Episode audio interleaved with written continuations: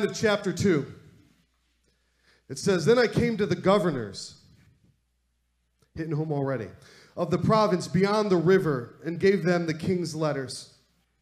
Now the king had sent with me officials of the army and horsemen.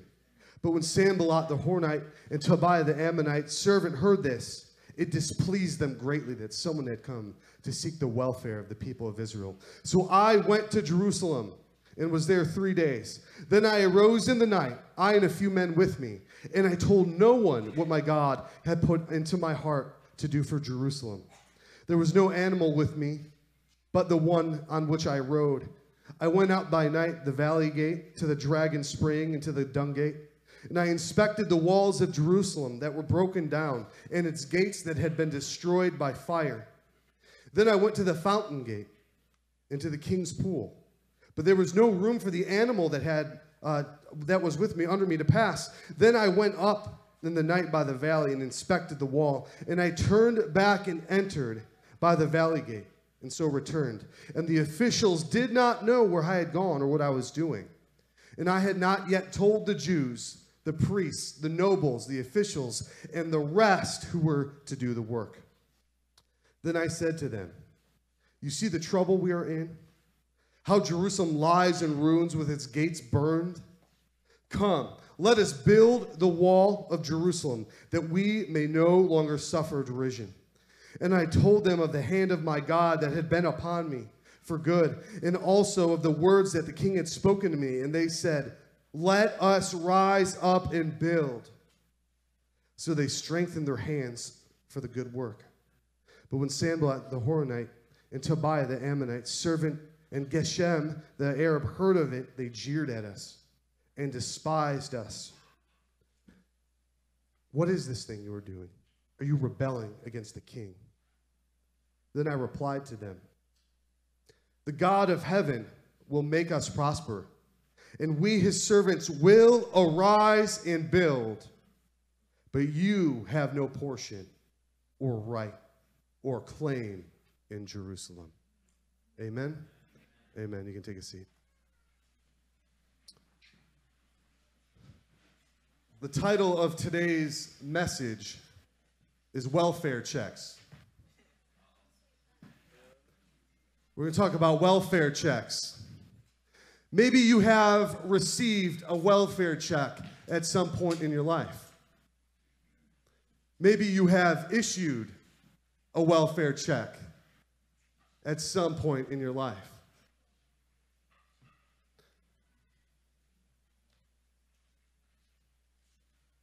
Welfare checks. Checking on the welfare of another. Going outside of yourself to discover the state of welfare for another. Have you ever done that? Have you ever left all that was comfortable for you and done the hard thing to go out in order to build up the welfare of another? Has someone done that for you? They have left their comfort, left their home to come to you to build up your welfare.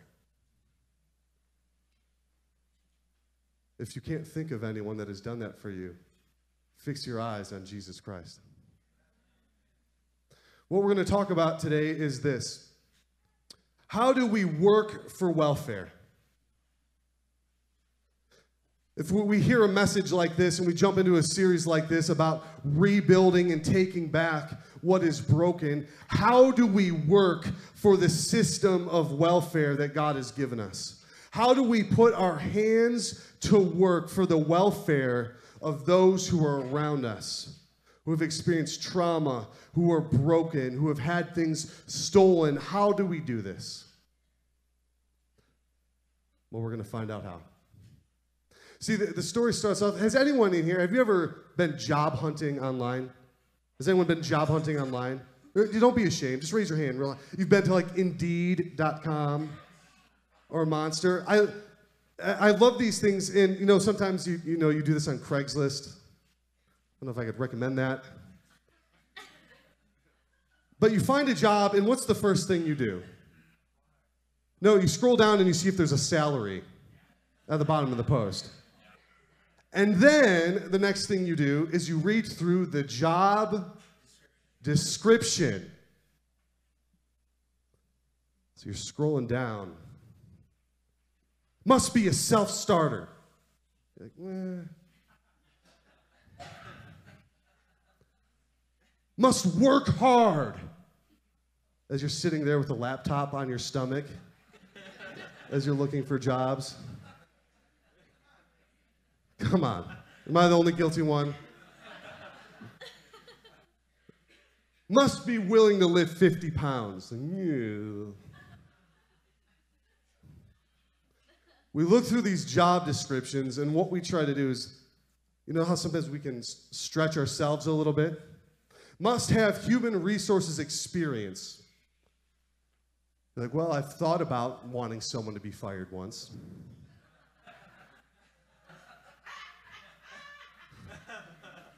Come on, we've been there. We don't have, we don't have to pretend this isn't a thing, because it's a thing. A job description. I want you to think of what we're talking about today as though you were looking through a job description. Because sometimes what happens, we can talk about rebuilding and, and going out and putting our hands to work when the first place we have to start is really with a reality check. Of am, am I actually fit at this point, point in my life to be able to accomplish what this job description has? Do I have the tools that I need? Because if we don't have the tools that we need to accomplish these things, then we aren't going to go out and succeed. Okay, we're going to break these down a little bit. Are you ready for the job description of being a, a welfare worker that Nehemiah lays out? Are you ready? Drake Berger, are you ready? He's ready. Thumbs up. Here's the first thing work for welfare. Preparation is mandatory. Point number one. Yeah, I want to work for the welfare of someone else. I'm going to tell you, preparation is mandatory. Let's look at verse 9. He says, Then I came to the governors of the province beyond the river, and I gave them the king's letters. Now the king had sent with me officers of the army and horsemen. Look at the things he has. The first uh, thing, he has the right preparation. And we know this from last week. How did he prepare? Well, he prayed, he petitioned, and he planned. You guys remember this from last week? What Nehemiah's role was in this whole thing? He prayed to God, he cried out for God, give me the direction. He petitioned to God, Lord, this, this has to happen. And then he began to plan. He was waiting on the, the timing of the king. We're going to see this again. We see that he had the right preparation, he had the right papers. Do you see where it says in verse 9 that he gave them the king's letters? He had the right authority that was going with him because he knew the authority that he carried in and of himself would not be enough. See, when we see governors in the word, we think of principalities, people that are over regions. Nehemiah knows that what he has in himself is not enough. You see, as a group, as people, as we come together to take land back for the Lord, we need something that is more than ourselves, more than the authority that we carry. We have been given the authority and the power of the Holy Spirit. Jesus, before he sent out his disciples, he commissioned them. He gave them authority and power by his Spirit in his name.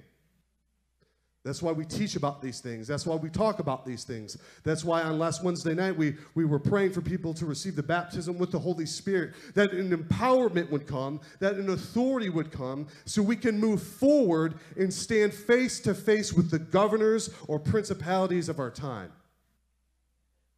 He had the right papers. Do you have the right papers? Have you been commissioned by God? We see this picture and we talk about this transition many times, and it never grows old. That in John 20, 22, Jesus breathed on his disciples and they received the Holy Spirit. But they were told to what? To wait. Because they needed to receive a power that comes from on high. And they were baptized with the Holy Spirit. Have you been baptized with the Holy Spirit of God? Have you been given the right papers, the right authority to go and to confront the governors or the principalities of our age? He has the right preparation. He prayed, he petitioned, he planned. He has the right papers. We just saw that in verse 9. What else does he have? He has the right people. He has the right people. Do you see where it says that the king sent him with officers of the army and horsemen? That he didn't go alone. Did you know there was a reason why our king sent us out by twos and not sent us out alone? Because the right people are part of a preparation that is mandatory. We aren't meant to be lone rangers and lone warriors and have these causes uh, that we surround ourselves around without bringing other people in, without having God's people, the king's people, standing with us as we battle through these things. Do you let people into your life that can help you champion what God has put on your heart? Is there a circle around you, a group around you of warriors who are championing the causes that God has put on your heart? If the answer is no, that's not a them problem, that's still a, a me problem. That I need to expose these things. I need to open up myself. I need to pray for God to send these people. Uh, we have a missionary, uh, international pastor in Peru right now uh, and he's praying, God, send me, send me another family. Send me a worker. Send me someone from the King of Kings that will be able to help shoulder this ministry load. He's making his need known. If you know that the Lord is stirring your heart for something specific and He's given you a mission, He's given you a plan, pray that God would send you someone else. We aren't meant to do this alone. You see, preparation was mandatory. Nehemiah had what he needed. He had the authority of the king. We see later he talks about the hand of God being on him. He had the right people. He was uh, in line with the Holy Spirit. And now we see the governors. In light of everything that's been happening in our nation, this speaks pretty directly there are governors over areas who have created laws and have took up an offense of other people in order to secure their position. That's what we're going to see in the word. Let's let's see. It says in verse 10, but when Sanballat, the Horonite, and Tobiah the Ammonite servant heard this, it displeased them greatly. So, what's Sanballat's deal? Sanballat, however you want to say his name. Why is he so angry? Why is he so upset that Nehemiah is coming to seek the welfare of a specific people group? I want you to think about that for a second. This governor is angry that someone cares about a specific people group and their welfare. Why is he mad? Why can't he just let it go? The king already issued this. Why, why can't he just respond to what the king said? I think we have a clue. Did you know that Sanballat, he was over uh, the region of Samaria? Did you know that? Turn with me real quick to Ezra 4.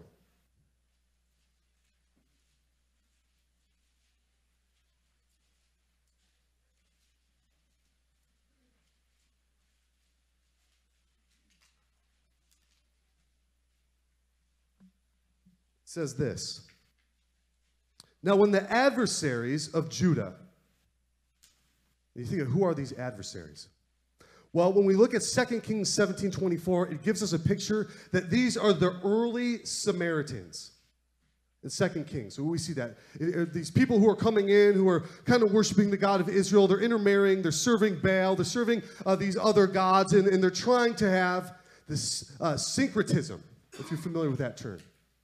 We want God, we're okay with the God thing, and we're definitely okay with the, the other God thing, but just, just deal with us, okay? That, that's, that's where we're at. The early Samaritans.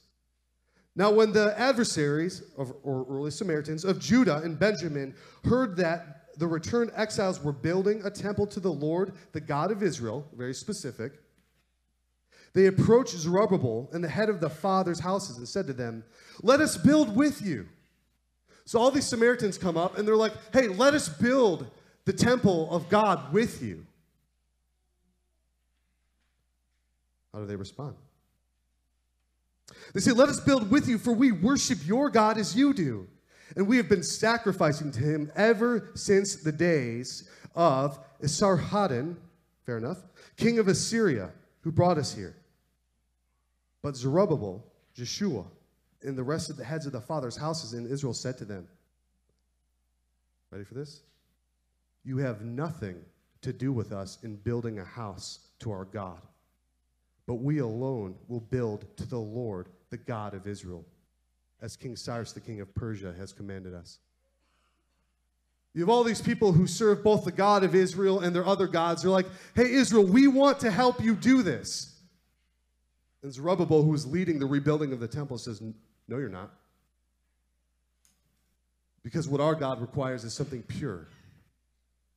What our God requires is something undefiled. We're not willing to bend in this. We're not going to make a motion to allow you to do this because the righteousness of God is at stake.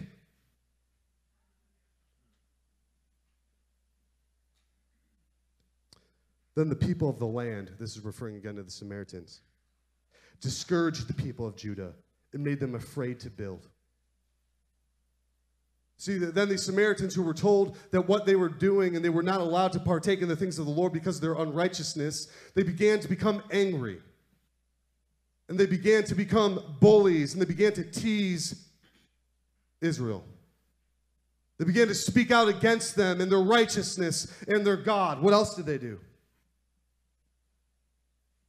And they bribed counselors against them to frustrate their purpose all the days of Cyrus, king of Persia, even until the reign of Darius, king of Persia. So you have this people group that Sanballat is over, these Samaritans. He wants to maintain the peace. He, he wants to uh, make sure that the people who are under him are going to submit to them. So you can see in here that he is taking on the offense of these people as he comes against Israel. Thinking, oh, I know the people I'm over have something against these people of God. And I want to maintain my position. I want to give the people what they want. So, you know what? I'm going to be against the people of God. Can you see how we got there?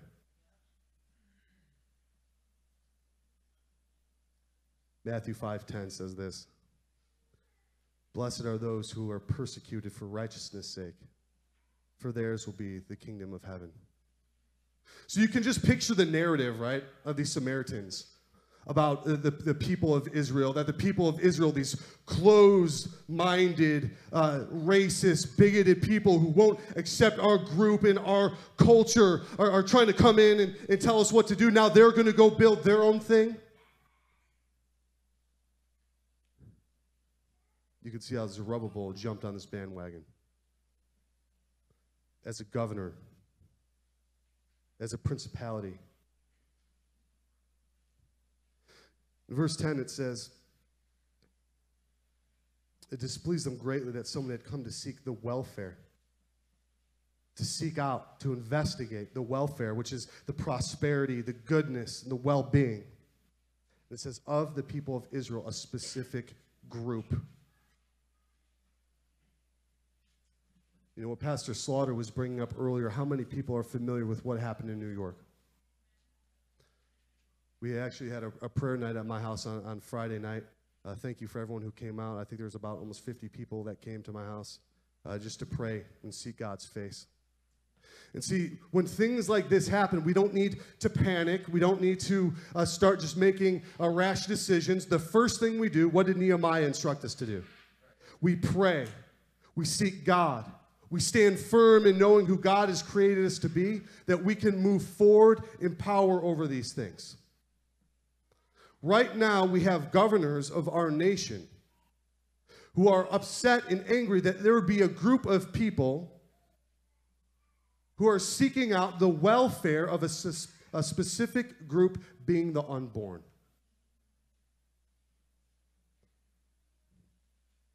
If you watched any of the media, you can see how people were celebrating this great liberty of being over of being able to kill unborn children.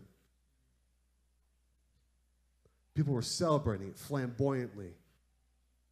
It was a victory dance for them that finally, finally now, women would have the right to choose with their own bodies. This is the message. See, every time something happens, we see this at the beginning of the Babylonian captivity in Daniel chapter 1. Definitions and names are twisted. The first thing that happens with Daniel, he's given a new name. See, first it, it was abortion. Now it is reproductive rights, and it becomes twisted and softened and softened and softened. We need to call these things what they are it's unborn murder. We're taking these things back. What do I do? Let's call things what they are. See, this has been, many people don't know this, uh, this kind of thing has been going on in Illinois for a long time. New York was just catching up to Illinois, but Illinois, they wanted to up the ante. This is a, this is a quote from uh, our governor right now. See, we get talk, we're talking about governors in the word, so we can bring it home, amen? He says this this is a quote. On the anniversary of Roe versus Wade, I'm proud to declare under my administration, the state of Illinois will be the most progressive state in the nation when it comes to guaranteeing the right to choose for every single woman. He said this at the signing ceremony. You see how words are twisted and broken down. You know, something like this happens. As believers, we come together, we seek the Lord, we pray. What do we do? What do we do until we get a specific answer? I think the first step is personal freedom. We want you guys to know that this is a place where we believe if you've if you're here right now and you've had an abortion and it's been covered up that Christ wants to forgive you. He wants to set you free. He doesn't want you to walk in the shame of that any longer. That he doesn't condemn you, we don't condemn you. We just want freedom. We can move forward in freedom together that His grace is for you. See, it starts with us personally, with our own lives. If this is you, we love you. I promise that the Lord has such an abundant life ahead for you. We start there, we start with ourselves. You know, the, the same, uh, the, the, same uh, reason or the same uh, pattern of thinking behind abortion was, is the same pattern of thinking behind slavery. Is the same pattern of thinking behind the Holocaust that some lives are worth more than others. That's always been the lie. That this person's life is worth less because they're unborn, is worth less because of the color of their skin, is worth less because of their uh, religion, is worth less because of their disability. And that is a lie. We will stand against these lies. We will speak the truth. And if it meant for John the Baptist to be beheaded, so be it. There's a, uh, just, just a, to finish up a, quick conversation about this topic. Uh, there's a couple in here, and Rich and Tracy Jansen, can you guys stand up just for a second? If, if you've been praying about what to do in regard to this specific topic, uh, this is a couple that has been warring I'm not even going to use the word serving. They have been warring in this for years to bring in single pregnant women who are afraid, to show them the way of life, to help and to serve. And if you feel the Lord stirring, first be praying for this couple who isn't just serving, they are warring on this behalf. Right now, you can be praying that the Lord would give them a house where these young women can come into, that they can be mentored and discipled and prayed for and encouraged and taught that not only is the life that inside them is of the utmost value, but they have the utmost value.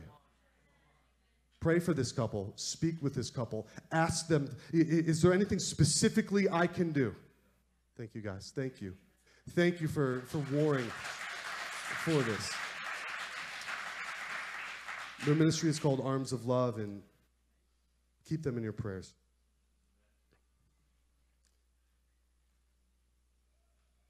Does this hit close to home yet? Governors over a nation taking up the offense of people, and then when someone comes in uh, on the, the sake of welfare for a specific group, that opposition is met. We can see this playing out right before our eyes. Man, I have six points, and this is just the first one. Here we go. Work for welfare. Preparation is mandatory. Here's the next thing. I'll go through these quicker. Work for welfare. Travel is required. Travel is required. But I want to sit at home.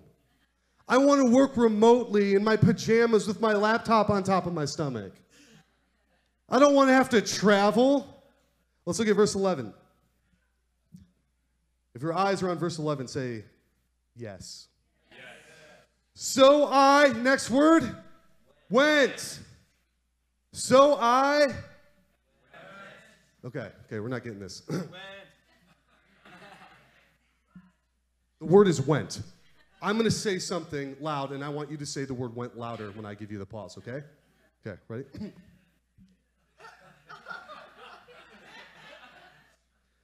so I. Yes. To Jerusalem and was there three days. So big deal. He caught a train to Jerusalem. Big deal.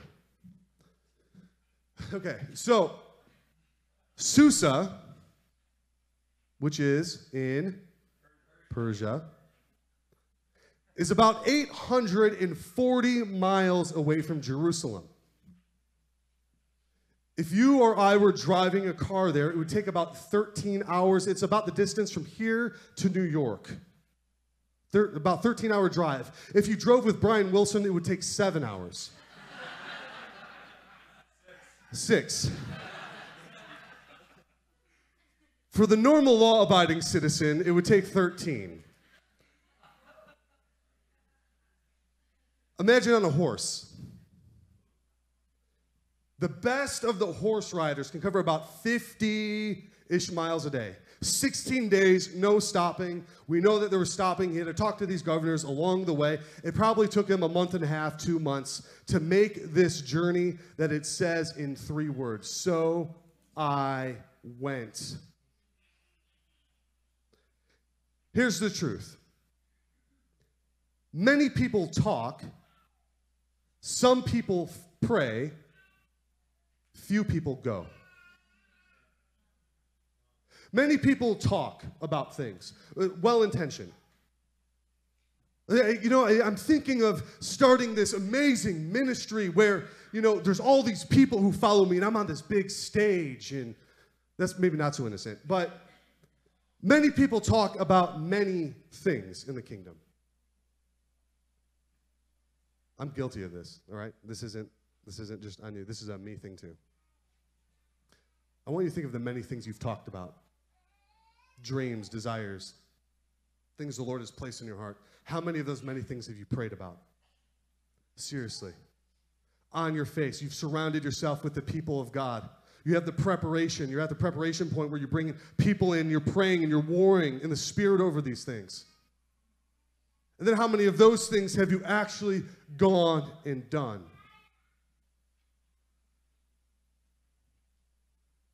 Many people talk, some people pray, few people go. And we see this picture of Nehemiah actually doing what the Lord has laid on his heart.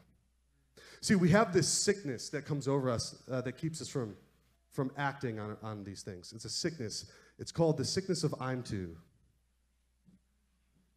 You got a case of the I'm twos.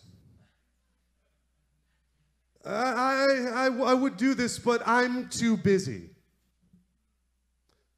I, I, I would do this, but, but I, I'm too poor. I don't have the resources. You know, I, I, oh man, this, oh, I would love to do that. I'm just, I'm too stretched where I am right now. Oh no, that sounds, I mean, that, that sounds so great, but I, I'm, I'm too afraid. I'm too insecure. I'm too weak. I'm too incapable. I'm too tired. What am I, one person? I'm, I'm one person. How am I going to? I'm too insignificant. I'm. Do you have any I'm twos that need to be ripped out of your vocabulary for something that the Lord has started to stir in your heart? Yeah, God, I would do this, but right now I'm just, I'm, I'm too young. God, I, I man, I, I would love to jump into what's going on, but I'm, I'm too old. I'm not going to make eye contact with anyone.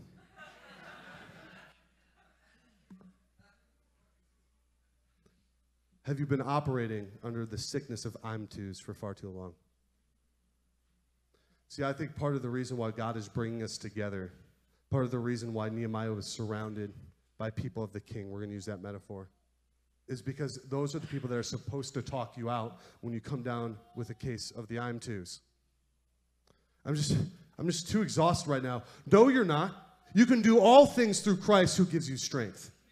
You're not too tired. You were made for this. You were born for this. This is the reason why God moved you up here, is so that you can be a part of this. Get your boots on, and it's time to go. That's the Advil for I'm twos. 80% of the time, works 70% of the time. Travel is required. Right? Or if, if you have something you're writing on, what's something that you've thought about a lot lately? I want you to write that down. Something you've talked about, a dream that the God, God has been stirring in your heart. What is something you've been praying about? Has it been that dream? What is something you are doing something about? The kingdom of God is not one that consists of talk, but of power. Let's be people who go just like Nehemiah, that it would be said of us Nick Masi went. Mark went. Mike went. Patrick went. Katie went. Shane went. Keith went. These people went. They counted the cost. And they did it anyway. Travel is required. Do you want to work for some, on behalf of someone else? Do you want to fight for the welfare of a specific people? Travel is required. I tell you what, it's exhausting. A couple years ago, when I was in, this, in the sales world, I, uh, in one year, I did 42 flights. I would wake up at 4 a.m. Well, I'd usually wake up at 3 a.m. because Mike Hutchinson wanted to pray before I went. I'd catch a plane at 6. I'd fly to Pittsburgh. I'd get in a rental car. I would drive to my meeting. I would have a meeting for an hour. I would get back in my rental car. I'd drive to the airport and I'd fly home in time for Discipleship Helps. Traveling is exhausting. Don't let the exhaustion of what God has called you to do keeping you from doing it. Don't let it happen. Surrounding yourself with the people of God is such a big point. This is why we do home groups. This is why we do discipleship helps, that we can get around people and we can be charged back up, that we can be refueled. That's why you see us on our faces praying in the Holy Spirit. Because in Jude 20, it says, Build yourself up in the most holy faith, praying in the Holy Spirit. I need to be built up because the travel of being a welfare worker is exhausting. Come on, we're going to do this. Travel is required. Point three, we're going to move quick through this one. Work for welfare, restrictions are needed. Do you have a life where you have restrictions? This is one of the things we teach about when there's a young man who really wants to start uh, dating and getting married. Do you have restrictions in place in your life that will help you accomplish what God has set before you?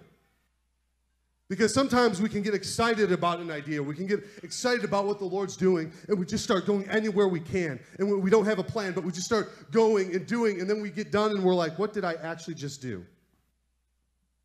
Right? This is the person who's perpetually busy.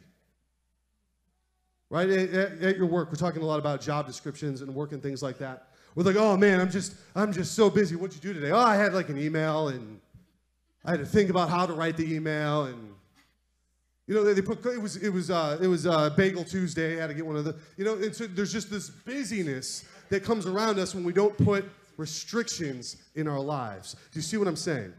Okay. Well, where's that in the Word? Let me show you. Look at verse 13. He says, "I went out by night." Restriction.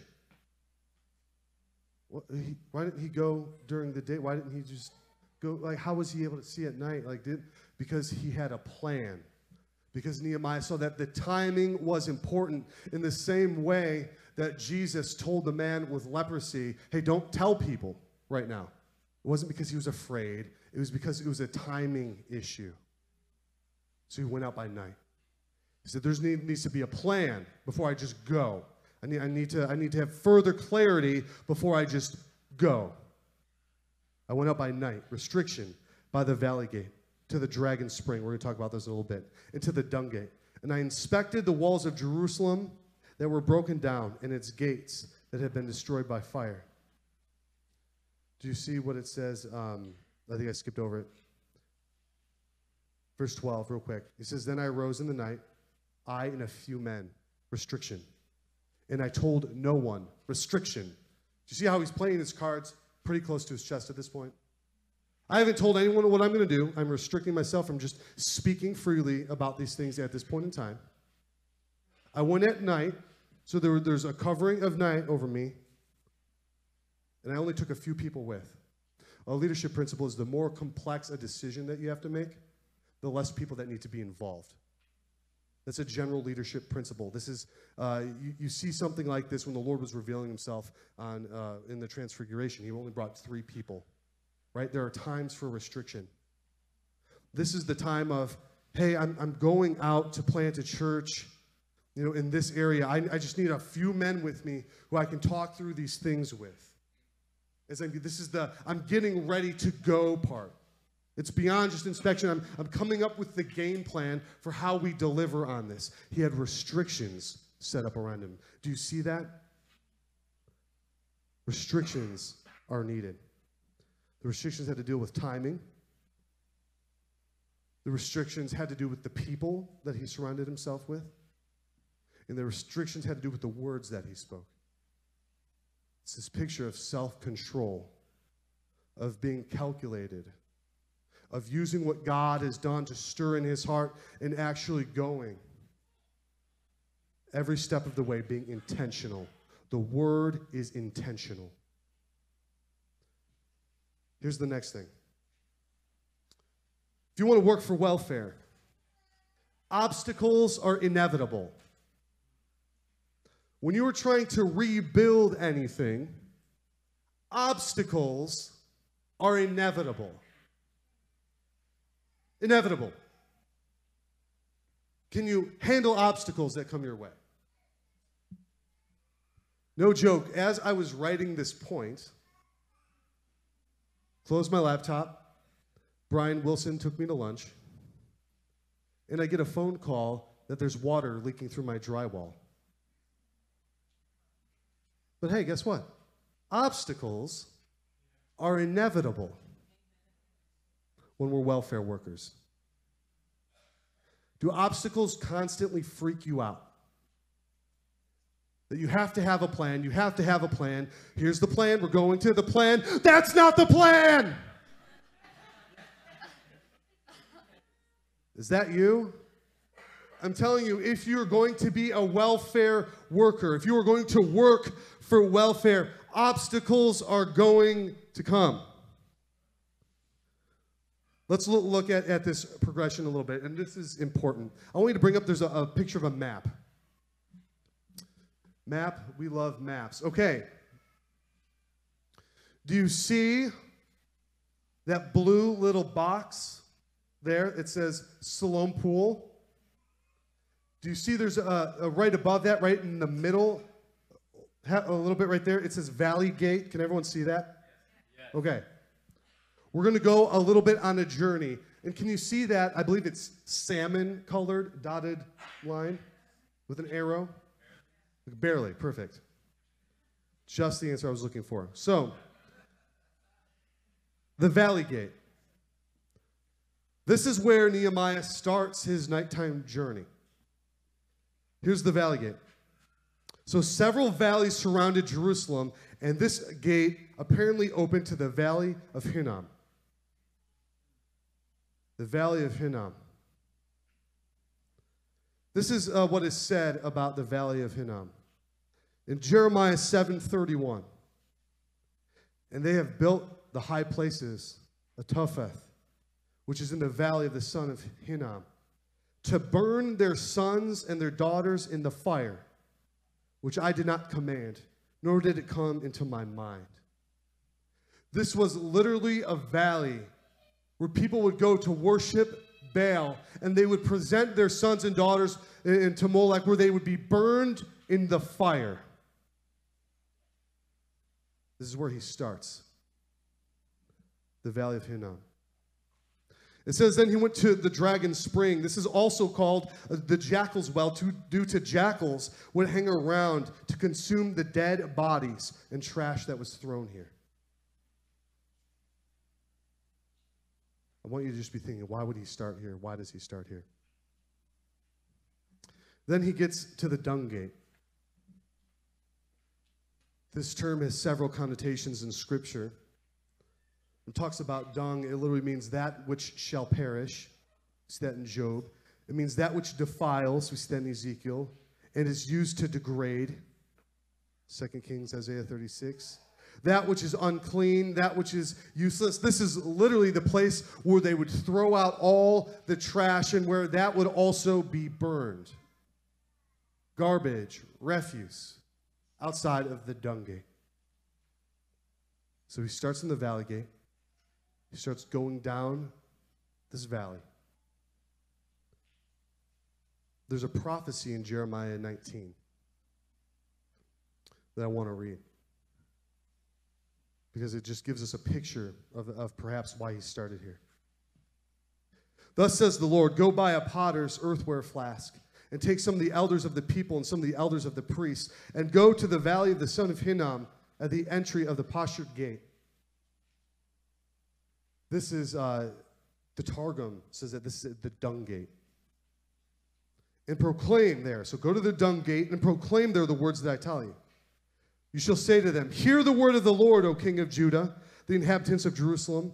Thus says the Lord of hosts of God of Israel Behold, I am bringing such disaster upon this place that the ears of everyone who hears it will tingle. Had that happened for Nehemiah yet? Yes, disaster has come upon Jerusalem in that place. Because the people have forsaken me. Why is this disaster coming? Why is this coming? Why did this trauma happen? Because my people have forsaken me and have profaned this place by making offerings in it to other gods whom neither they nor their fathers nor the kings of Judah have known. And because they have filled this place with blood of innocence and have built the high places of Baal to burn their sons in the fire as burnt offerings to Baal. We see a picture of this in 2 Kings 23. which I did not command or decree, nor did it come into my mind. Therefore, behold, days are coming, declares the Lord, when this place shall no longer become Topheth, which means place of fire, or the valley of the son of Hinnom, but it will be called the valley of slaughter. Hey, you have a valley named after you.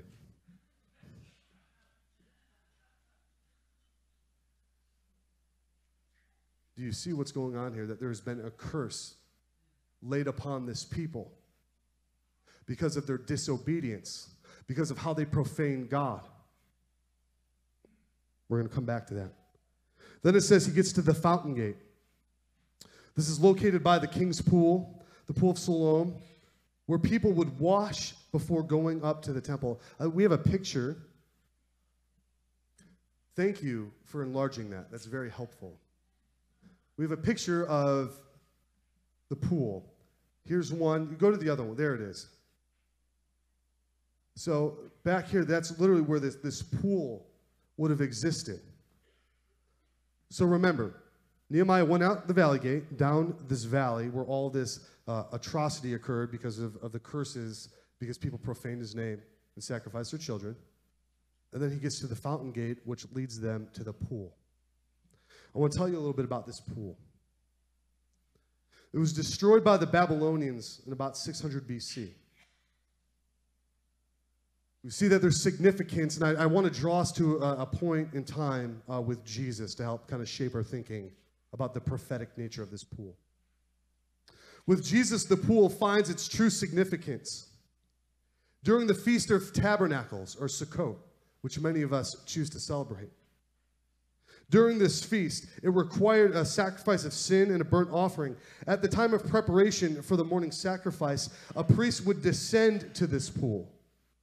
There would be great music and celebration and the singing of Isaiah 12:3, which says, "With joy you will draw water from the wells of salvation." The priest would fill a golden pitcher with water. After dipping his pitcher in the in the pool's water, the priest would return uh, return to the temple mount uh, at once to the temple. He would pour the water into the silver basins by the altar. So during the Feast of the Tabernacle, he would do this day after day after day. He would go down, get a pitcher of water, come up, pour them in the basins. We got that? However, on the eighth day and the final day of the Feast of Tabernacles, the ritual was not repeated. So seven days would go by, they would do this ritual. Ritual. The eighth day comes, not repeated.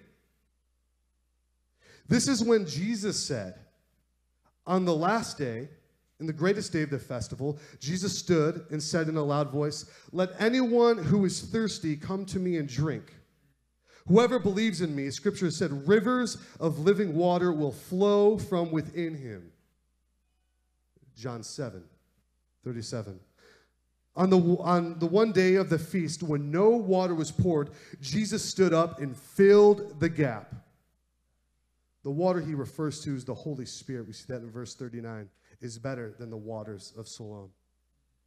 This is the same pool in John 9 where he tells the blind man after he spits in the dirt and has mud and wipes his eyes, tell him, go, go wash in here. Back to Nehemiah. He comes up to this, this pool of salvation, right? A pool of cleansing. Nehemiah starts where the curse occurred, went into the valley of hell, Gehenna, and then began to go up where he was cleansed. He literally started the journey with a curse and walked toward cleansing. Where do we start in this journey of rebuilding? We start where this sin occurred. We start with repentance. We start with calling out, God, this was wrong, as we've been doing for the last few weeks. God, this is, this is what happened. This is what was done in this place. This is what, what I lent my hands to. This was wrong, God. Forgive us for these things. He starts the journey where the curse occurred, but then he begins to walk through hell. Sometimes in the rebuilding process, it is going to feel like you are walking through hell, but I want to encourage you that cleansing is right around the corner. Maybe the Lord has called you to confess and to repent something hidden so deep and you do it.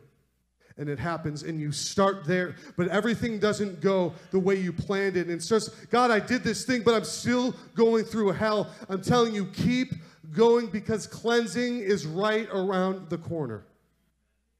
Don't give up. We see then, and we read about Nehemiah gets to this place. He gets past the fountain gate and he continues on foot. We think that he had a donkey. We think he was riding a donkey. Many commentators would say this. And there was too much rubble, there was too many things uh, in his way. Did he just turn around and go back? No. He continued on foot. It says that he went into the Kidron Valley. He drops in the valley and he starts walking.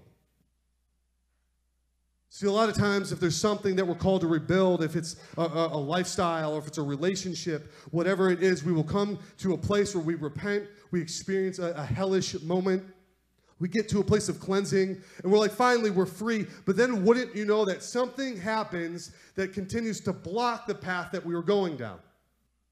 Something from the past comes back up. Another traumatic event occurs right in front of us and more rubble is created. See, we have a choice of either to turn around and go home or to keep marching forward. It requires us to change. It requires us to change the way uh, that we're transporting. It requires us to change the way we walk. But if we continue to persevere, the rebuilding will continue. You know, it's not very clear in the text, and you, you, can read a bunch of different commentaries on it, if Nehemiah actually made it around the whole wall. From what it seems, because he says, look, let's look at verse 15. He says, Then I went up uh, in the night by the valley. This is the Kidron Valley that he was walking through now, and inspected the wall. And I turned back, and I entered by the valley gate, and so returned. So he goes up we don't know how far he goes. Maybe he made, it to the, to the east gate. Maybe he went all the way around. We don't know, but we don't have a clear picture that he saw completely the other side. And I think this is a beautiful point because full obedience doesn't require a full picture. Our full obedience doesn't require a full picture of what God is going to do and how he's going to do it. We know in part, we prophesy in part, we're often given just a piece of the picture, and that's where faith has to be activated. Stop waiting for the full picture before you begin to move. You don't need to wait for that. If that's what you're waiting for, it will never come because without faith, it is impossible to please God. Half of picture plus faith equals everything we need. We can move forward on these things just like Nehemiah did. Here's the fifth point. Want to work for welfare? What else is in the job description? Collaboration is critical. Let's look at verse 16. And the officials did not know where I had gone or what I was doing. And I had not yet told the Jews, the priests, the nobles, the officials, and the rest. There are a lot of people who he hasn't told about this, who were to do the work. But so Nehemiah, wait, I thought he said that I can, I will do it. You see, in this planning stage, it went from I can do it to we can do it. We're going to do it. I'm going to start it, and we are going to do it. The nobles, yep, we're going to do it. The priests, even the priests well, we're going to go for a little uh, treat in chapter 3, seeing that they're the ones who actually led some of the charges. The priests are going to do it, the Jews are going to do it, the officials and the rest. Then I said to them, verse 17, You see the trouble we are in? How Jerusalem lies in ruins with its gates burned? I love that he starts with their current situation. Do you see the trouble we're in right now? He's talking to the people. Look at our current reality. The gates are torn down. They've been burned with fire. Now what? Come. Let us build the wall of Jerusalem that we may no longer suffer derision. And I told them of the hand of my God that had been upon me for good, and also of the words that the king had spoken to me. And they said, Let us rise and build. Collaboration is critical. See, part of this, remember at the beginning, we said this wasn't really about just the wall. In Jeremiah 24, the reason why he says part of this disgrace, like we're under disgrace right now, is because part, being under disgrace in Jeremiah 24, being taunted in Jeremiah 24, is part of the disobedience. He's saying, let's be cleansed from all of this. Let's be cleansed from what came upon us. It's time to move forward past the curse. And it got everyone together to say, yes, let us rebuild. Let us do this together. At the end, after that, in verse 18, it says, So they strengthened their hands for the good work. Henry, can you bring up a bag of rice for me? Do you have? Did you bring a bag of rice to church today by any chance? Like, like at least a 15 pound. You did. Oh, perfect. Sit it right here. You can hold the mic for me. Sweet. Did you know one of the ways um, people strengthen their hands is with rice training? Did you know that? And so it's very Mr. Miyagi-esque. And what you do, there's, there's actually like videos on how to strengthen your hands. And you dig them in there. And you, see?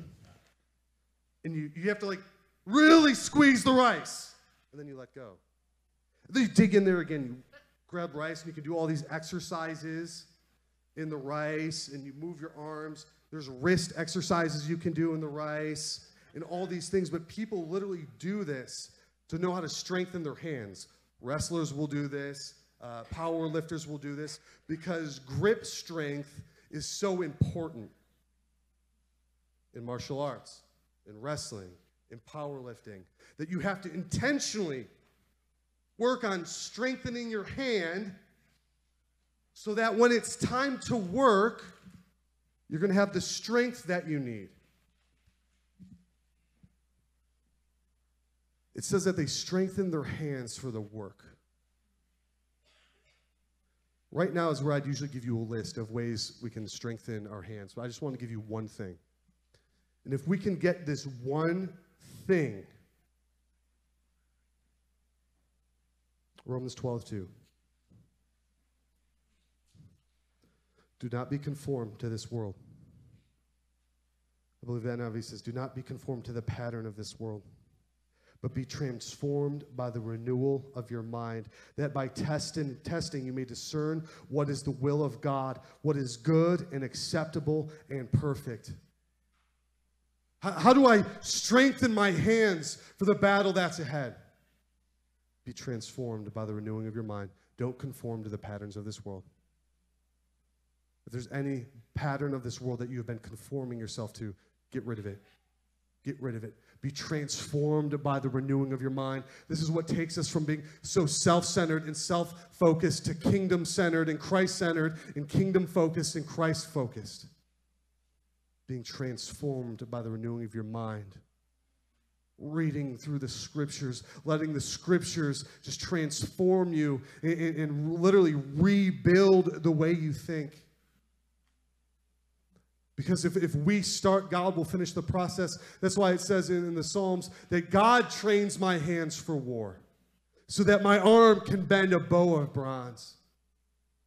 Do not be conformed to the patterns of this world, but be transformed by the renewing of your mind. It's this empowerment. The people felt empowered. They're like, hey, you're right. We can do this. Let's do it together. Let's collaborate on this.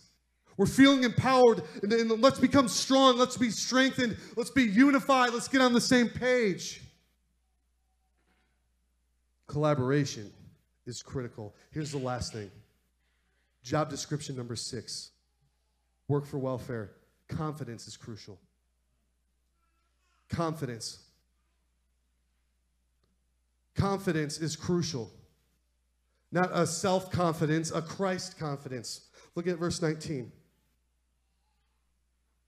It says, But, but when Sanballat the Horonite and Tobiah the Ammonite servant and Geshem, got a new dude in there, Geshem the Arab, Geshem, so if you were going to look at a map, I don't have a map right now, but it's literally this picture that they were geographically surrounded by people who were against them.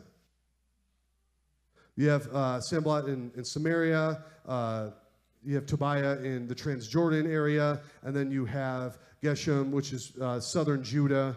Area. They are literally surrounded by opposition. They jeered at us and despised us. They were taunting and taunting and taunting. What is this thing that you're going to do? Are you rebelling against the king? Is attacking motives in their plan? And look at his reply in verse 20. He said, The God of heaven will make us prosper. See, it's not a confidence in ourselves. It's not that we know enough. It's not that we have a good enough argument. It's not that we're strong enough or we have enough resources. It's our God. First and foremost, we are confident because our God is confident. We are confident because our God has chosen to use us. We are confident because God's word stands. It has nothing to do with me. My confidence in myself will fail every single time, but my confidence in the Lord cannot be shaken. He said, The God of heaven, let me make a very clear distinction. The only God, the God of heaven, will make us prosper, and we are his servants. We will arise and build. This is what we're going to do. This is who our God is. I have the favor of God. I have favor with the people of God, and I have favor with the promise of God. And then he begins to tell them what's going to happen to them. But you, you have no portion. See, portion is always tied to inheritance. He said, You don't even have a part of what God has given to us. What God has promised to us all the way back in Genesis. You don't even have a portion of our inheritance. None of it is for you. This is their heritage. You have no ancestral heritage. He says you have no right. He's like, not only did God not give this to you, you have no legal right over this. We don't care if you reside here. You have no legal right. And he says, you have no claim. You have no memorial. It's crazy because the battle over this land still occurs today. Who has the inheritance? Who has the memorial? Who has the ancestral rights? Who has this battle still goes on today? Opposition comes up. But confidence in the Lord is crucial. Do you meet the job description? Do you meet the job description that Nehemiah has laid out for us as we begin to war on the behalf of the welfare of another? As we establish ourselves and say, God, sign me up. I want to be a worker for your welfare, for the welfare of your people, for the welfare of your kingdom. Do you meet the job description? Are there areas of your life where you're like, no, I need this confidence in, in the Lord? I, I, God, would you grow me in that? God, I want to be ready. I want to be a worker. Lord, take me through what is necessary that I may grow in that. God, it's really hard for me to want to collaborate with people. Would you grow me in that area? God, I, I feel like I'm, I'm, just, I run wild sometimes, and would you show me restrictions to put in my life that I can be focused on what you have spoken? Ask God to do these things to you. We are coming together. We are doing this together as His people. We are taking back what is broken. Why don't you stand with me?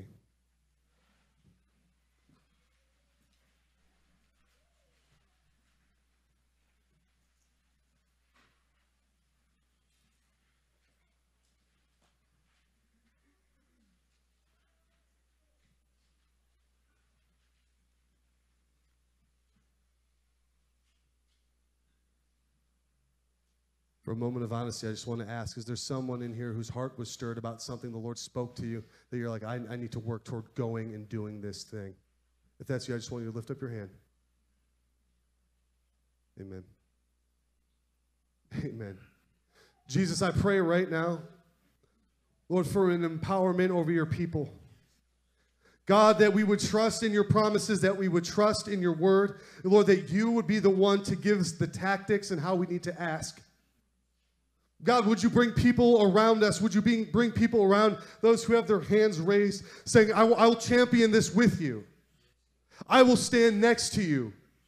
I will walk through the valley of hell with you that this may be accomplished, that this may be done. Lord, we pray for revelation. God, we pray for boldness. Lord, we pray that we would rise up in the authority that you've already given us. Lord, that you desire for these things, you desire for welfare to be had by our hands. Lord, would there be a new holy revelation that comes forth from this place? God, that would be so tied to the gospel and so tied to the, the power that comes with being baptized with your Holy Spirit. Lord, that the world would see what we were doing, God, and when we see the opposition, we would continue to stand firm on your promises and on your character. And God, right now, I just pray for an abundant blessing over Tracy and Rich. God, as they continue to move forward, Lord, bring the finances, God, for their home. God, do a work, bring partners around them, bring people around them. Lord, would women, women come into this house and be saved? God, would uh, young men who are fathers or old men who are fathers and are walking through this come into that house and be saved? Jesus, that this church would be known for a place that shelters though, those who are in fear. That this church would be known for those who will stand under the weight, who will put their hands to work. That we won't just be a, a church who talks or prays, but one who goes. God, show us how to go. Jesus, we love you.